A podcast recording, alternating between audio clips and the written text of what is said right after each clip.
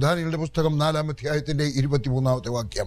ഒരു വൃക്ഷത്തെ വെട്ടിയിട്ട് നശിപ്പിച്ച് കളവീൻ. എങ്കിലും അതിന്റെ തായ്വേർ വയലിലെ ഇളമ്പുല്ലിൽ ഇരുമ്പും താമ്രവും കൊണ്ടുള്ള ബന്ധനത്തോടുകൂടെ ഭൂമിയിൽ വെച്ചേക്കുവേൻ. ദൈവം പറയുകയാണ് ഇനി നശിപ്പിച്ചാട്ട്. ഈ മരത്തെ നശിപ്പിച്ചാണ് ഏത് മരം? നമുക്ക് നേസർ ഹാലലിയ എവിടുത്തെ? അദ്ദേഹം ആരാണ്? ബാബിലോണിന്റെ രാജാവാണ്. പക്ഷേ ആ വൃക്ഷത്തെ വെട്ടി നശിപ്പിച്ച് കഴിഞ്ഞിട്ട് താഴെ എഴുതിയിട്ടുണ്ട് അതിന്റെ കമ്പുകളൊക്കെ കോതി അതിന്റെ ഇലകളൊക്കെ പൊഴിച്ചു കളഞ്ഞാലും ഒരു തായ് വേര് വെച്ചിരിക്കണം. എന്താണ്? എന്നെങ്കിലും ഇതിനെ വീണ്ടും അനുഗ്രഹിക്കുവാൻ ദൈവം ആഗ്രഹിക്കുന്ന സമയത്ത് ദൈവത്തിന് എന്തെങ്കിലും വേണം അതിനെ പൊട്ടിക്കിളിപ്പിച്ച് അതിനെ ഒരു യുവമരമാക്കി തീർക്കുവാൻ ദൈവത്തിന് ആഗ്രഹമുണ്ട്. കേട്ടാട്ടെ?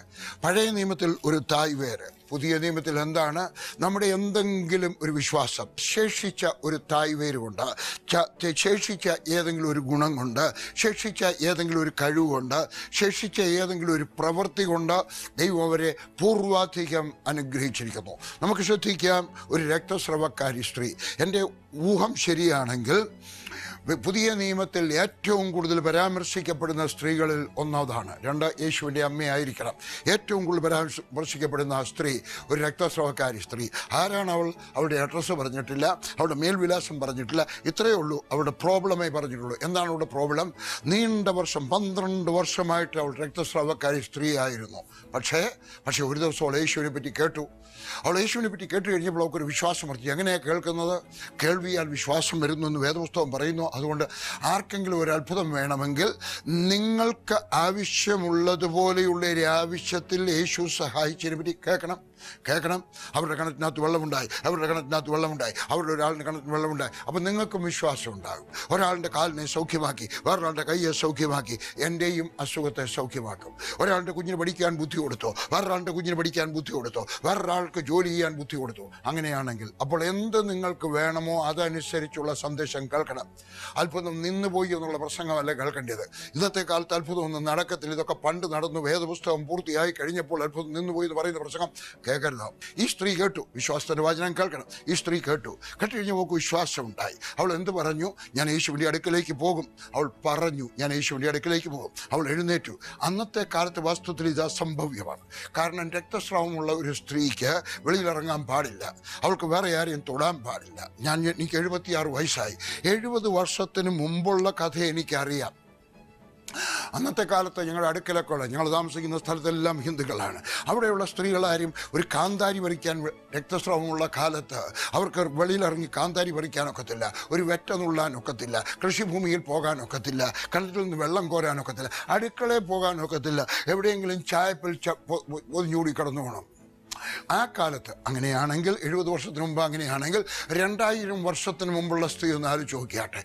അവരുടെ വീട്ടിൽ ആരും വരത്തില്ല ഗസ്റ്റ് ഒന്നും വരത്തില്ല. അവളെല്ലാവരും ഉപേക്ഷിച്ചവളാണ്. അവരുടെ ആരെങ്കിലും ബന്ധുക്കളുടെ വീട്ടിലൊരു കല്യാണം നടക്കുവാണെങ്കിൽ ആരെങ്കിലും ഒരു പെങ്കൊച്ചിനെ അയപ്പിച്ചിട്ട് ദൂരെ നിന്നുകൊണ്ട് വിളിച്ചു പറയും അമ്മാമ്മേ ഒരു കാര്യമുണ്ട് പറയാം. അമ്മമ്മ ഇങ്ങോട്ട് വരണ്ട. ഞാൻ ഇവിടെ നിന്ന് പറഞ്ഞ് കേട്ടാട്ടെ. ഞങ്ങളുടെ നമ്മുടെ വീട്ടിലെ എന്റെ ചേട്ടത്തിന്റെ കല്യാണം അമ്മാമ്മ വരണ്ട ചുമ്മാ അറിയിക്കാൻ വന്നതാണ്. അവൾക്ക് ആഗ്രഹം തോന്നിക്കാണും. എനിക്ക് അമ്മാച്ചന്റെ മോടെ കല്യാണത്തിനൊന്ന് പോയാൽ കൊള്ളാമെന്നുണ്ട്. എന്റെ സഹോദരന്റെ കല്യാണത്തിന് കല്യാണത്തിനൊന്ന് പോയാൽ കൊള്ളാമെന്നുണ്ട്. അവരുടെ വീട് ഡെഡിക്കേഷന് പോയാൽ കൊള്ളാമെന്നുണ്ട്. പക്ഷേ അവൾക്ക് പോകാൻ സാധ്യമല്ല. കാരണം അവൾക്കൊരു രോഗമുണ്ട്. ആ രോഗം കാരണം നീണ്ട വർഷത്തെ പന്ത്രണ്ട് വർഷത്തെ സോക്കേടാണ്. അവൾക്ക് പോകാനൊക്കത്തില്ല പക്ഷെ അവൾക്കൊരാഗ്രഹം. എനിക്ക് വിടുതൽ പ്രാപിക്കണം. ഇതെന്റെ ദൈവത്തിന്റെ വിധിയാണെന്നും പറഞ്ഞുകൊണ്ടിരുന്നില്ല നിങ്ങൾ ഇത് കേൾക്കണം. നിങ്ങൾ ദൈവത്തിന്റെ വിധിയാണെന്ന് പറഞ്ഞുകൊണ്ട് ദാരിദ്ര്യത്തെ സ്വീകരിച്ച് മടിയിൽ വെച്ചുകൊണ്ട് നടക്കരുത്. ഇത് ദൈവത്തിന്റെ ഇഷ്ടമാണെന്നും പറഞ്ഞുകൊണ്ട് മക്കളില്ലാത്തവര് മക്കളില്ലാതെ ജീവിക്കാമെന്ന് പറയരുത്.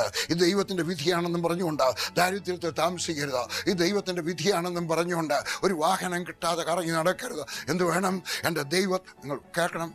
ദൈവത്തിന്റെ വചനം കേൾക്കണം. ഒരാൾക്ക് വാഹനം കിട്ടിയത് ഒരാൾക്ക് വീട് കിട്ടിയത് ഒരാൾക്ക് വിവാഹം നടന്നത് ഒരാൾക്ക് മക്കളെ കിട്ടിയത് കേൾക്കണം. കേട്ട് കേട്ട് വരുമ്പോൾ വിശ്വാസം വരും. അതുകൊണ്ട് അവൾ പറഞ്ഞു ഞാൻ യേശുവിന്റെ അടുക്കിലേക്ക് ചെല്ലും അവന്റെ വസ്ത്രത്തിലെങ്കിലും ഒന്ന് തൊട്ടാൽ. രണ്ടാമത്തെ കാര്യം ഒന്നാമൾ കേട്ടു അവൾ വിശ്വാസം വർദ്ധിപ്പിച്ചു. രണ്ട് അവിടെ ചെന്നിട്ട് തൊട്ടു. യേശുവിന്റെ വസ്ത്രമെങ്കിലും തൊട്ട സൗഖ്യമാകുമെന്ന് പറഞ്ഞു. വാ കൊണ്ട് പറയണം. നിങ്ങൾ എന്ത് വിശ്വസിക്കുന്നു അത് പറയണം. വിശ്വാസം സംസാരിക്കുന്നു. ഫെയ്ത്ത് സ്പീക്സ് അതുകൊണ്ട് നീയും പറയണം. എന്റെ ദൈവം എന്നെ സഹായിക്കും. എന്റെ ദൈവം എന്റെ ദുഃഖത്തെ മാറ്റും. എന്റെ ദൈവം എനിക്ക് മക്കളെ തരും. എന്റെ കേൾക്കുന്നവർ ചിരിച്ചെന്ന് വരും. നിന്റെ ഭർത്താവ് ചിരിച്ചെന്ന് വരും. മക്കൾ ചിരിച്ചെന്ന് വരും. കേൾക്കുന്നവരെല്ലാം ചിരിക്കും നിന്റെ സഭക്കാർ പോലും ചിരിക്കുന്നു വരും. ഇനിയും പറയുന്നത് കേട്ടാട്ടെ. ആരോട് പറയണം? എല്ലാവരോടും പറയരുത്. നിന്നെ പരിഹസിച്ച് നിന്റെ വിശ്വാസത്തെ പിടിച്ചതാക്കുന്നവരോട് പറയരുത്. പിന്നെ ആരോട് പറയണം? വിശ്വാസ പറയുന്നത് കേട്ടിട്ട് സാരമില്ല. ഞാനിവിടെ പ്രാർത്ഥിക്കാമെന്ന് പറയുന്നവരോട് പറയണം. ഹാലലുയ. അവൾ പറഞ്ഞു ഞാൻ യേശുവിന്റെ വസ്ത്രത്തിന്റെ തൊങ്ങലിലെങ്കിലും പോയി തൊട്ട് അറ്റത്തെങ്കിലും തൊട്ടാൽ മതി. കാരണം അറിയാൻ പാടില്ല. അതുകൊണ്ട് അവൾ അവൾ മുഖമൊക്കെ മൂടി ആരും കാണാതെ റോഡിൽ ഇറങ്ങി കാണും. ആരെങ്കിലും കണ്ടാൽ അവളെ കല്ലെറിഞ്ഞു കൊല്ലും. നീ എന്തായി കാണിക്കുന്നത്? നിനക്ക് അറിഞ്ഞൂടാ നീ പുറത്ത് വരാൻ പാടില്ല. കാരണം അതൊരു ഗ്രാമമാണ് എല്ലാവർക്കും അറിയാം. പക്ഷേ അവൾ പോയി. അവൾ പറഞ്ഞു ഞാൻ യേശുവിന്റെ വസ്ത്രത്തിന്റെ അറ്റത്തെങ്കിലും തൊടാം. അവൾ മുഖമൊക്കെ മൂടി അങ്ങോട്ട് എന്ന് കഴിക്കും വെച്ച് യേശുവിന്റെ വസ്ത്രത്തിൽ തൊട്ടു. ആരെങ്കിലും അതുവരെ യേശുവിന്റെ വസ്ത്രത്തെ തൊട്ട് സൗഖ്യമായിട്ടുണ്ടോ? അവൾ അതൊന്നും നോക്കിയില്ല. ഇന്നലത്തെ ചരിത്രം നോക്കിയില്ല. അവൾ വിശ്വാസത്തിന്റെ ഒരു പരീക്ഷണം നടത്തി. മനസ്സിലാകട്ടെ നിങ്ങൾ ഒരു പരീക്ഷണം നടത്തണം. നമ്മൾ കത്തിൽ വായിച്ചാൽ ഒരു ഒരു വീട്ടുകാരെ അവർ വെള്ളമെടുത്ത് പ്രാർത്ഥിച്ചു പരീക്ഷണം നടത്തി. പി ജി വർഗീസിന് വേണ്ടി ചെയ്ത ദൈവം എനിക്കും ചെയ്യും. മോശയ്ക്ക് വേണ്ടി ചെയ്ത ദൈവം എനിക്കും ചെയ്യും. ദാനിന് വേണ്ടി ചെയ്ത ദൈവം എനിക്കും ചെയ്യും. ഏലിയാവിന് വേണ്ടി ചെയ്ത ദൈവം എനിക്കും ചെയ്യും. പത്രോസ് അതാണ് പരീക്ഷണം. നിങ്ങൾ ഒരു പരീക്ഷണം നടത്തുക. മറ്റാരും ചെയ്തിട്ടില്ലാത്ത ഒരു പരീക്ഷണം ചെയ്യുവാൻ തയ്യാറായി തീരുക അവൾ ചെന്നു. യേശുവിന്റെ വസ്ത്രത്തിലെങ്കിലും തൊട്ടു. അവൾ സൗഖ്യമായി. എങ്ങനെയാണ് സൗഖ്യമായത്? നമ്മുടെ ദൈവം. മൂന്ന് കാര്യങ്ങളാണ് ഞാൻ പറയുന്നത് ഒന്ന് നമുക്കുള്ളതിന്റെ ദൈവം. രണ്ട് നമുക്ക് നഷ്ടമായതിന്റെ ദൈവം. പക്ഷേ ഇത് രണ്ടുമില്ല എങ്കിലും ശേഷിപ്പിന്റെ ദൈവം.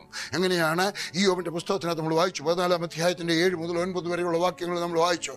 ആരാണ് നമ്മുടെ ദൈവം? ഹാള ലൂയ അവൻ ദൈവത്തിന്റെ പരിശുദ്ധാത്മാവിന്റെ ഗന്ധം വരുന്ന സമയത്ത്. ഞാനൊന്ന് വായിക്കട്ടെ. വെള്ളത്തിന്റെ ഗന്ധം കൊണ്ട് അത് കിളിർക്കും. ഏത് കിളിർക്കും? ഒരു വൃക്ഷമായിരുന്നാൽ പ്രത്യാശയുണ്ട്. അതിനെ വെട്ടിയാൽ പിന്നെയും പൊട്ടിക്കിളിർക്കും. അത് ഇളം കൊമ്പുകൾ വിടാതെ ഇരിക്കില്ല അതിന്റെ വേർ നിലത്ത് പഴകിയാലും അതിന്റെ കുറ്റി മണ്ണിൽ കെട്ടുപോയാലും വെള്ളത്തിന്റെ ഗന്ധമുണ്ട്. കുറ്റി കെട്ടുപോയി. ആ വെള്ളം ആ മരം നശിച്ചു. അതിനകത്ത് യാതൊന്നും ശേഷിച്ചില്ല പക്ഷേ ശേഷിപ്പിന്റെ ശേഷിപ്പിൽ ദൈവത്തിന്റെ പരിശുദ്ധാത്മാവിന്റെ ഗന്ധം വരുന്ന സമയത്ത് ശേഷിപ്പ് എന്തെങ്കിലും ശേഷിച്ചിട്ടുണ്ടോ? ഈ സ്ത്രീയിൽ എന്ത് ശേഷിച്ചിരുന്നു? ഒന്ന് ഒരു പരീക്ഷണം നടത്താനുള്ള കഴിവ് രണ്ടാമത് തൊടാനുള്ള കഴിവ് മൂന്ന് പറയാനുള്ള കഴിവ്. നിനക്കും എന്തെങ്കിലുമൊക്കെ അല്ലേ? പറയുക പറയുക പറയുക. എന്റെ ദൈവം എനിക്ക് അനു എന്നെ അനുഗ്രഹിക്കും. എനിക്കൊരു കുഞ്ഞിനെ തരും. എന്റെ ബിസിനസ് നന്നാവും. എന്റെ വീട്ടിലൊരു വാഹനം വന്ന് നിൽക്കും. എന്റെ മകളുടെ വിവാഹം നടക്കും. എന്റെ എനിക്ക് എന്റെ വീട് വലുതാകും. പറയുക പറയുക പറയുക പറയുക പറയുക.